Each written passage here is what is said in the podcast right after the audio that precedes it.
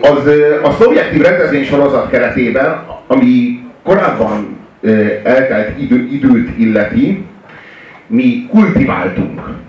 Mi megpróbáltuk átadni a szenvedélyünket a legjobb, legnagyobb előadók legkiválóbb dalai iránt. Hát most fordul a kocka. A, most az érme sötét oldalára ö, világítunk rá, és kifejezetten azért, mert hogy ugye legutóbb, a, a legutóbbi rendezvénysorozat az arról szólt, hogy, hogy mi az, amit érdemes nézni. És az se feltétlenül volt igaz.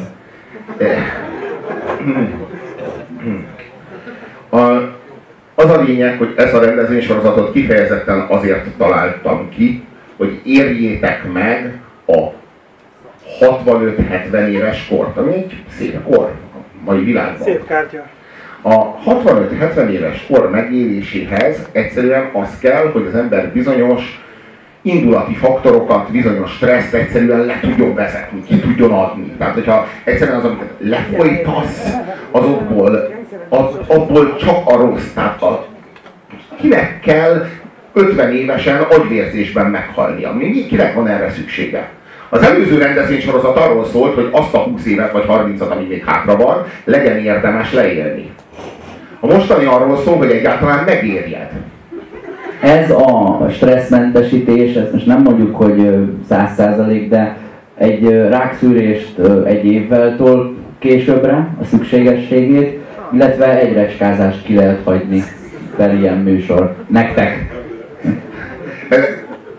Ezek azok a, ezek azok a számok, amik, amiktől egyszerűen így tudod, tudod, hogy amikor csak hallod a plázában, hogy ilyen halkan játszák ezeket a...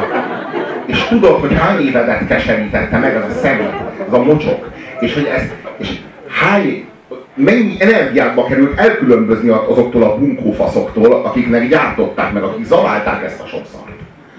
Az, az eleve, az a feszültség hívta életre tulajdonképpen ezt a rendezvényt.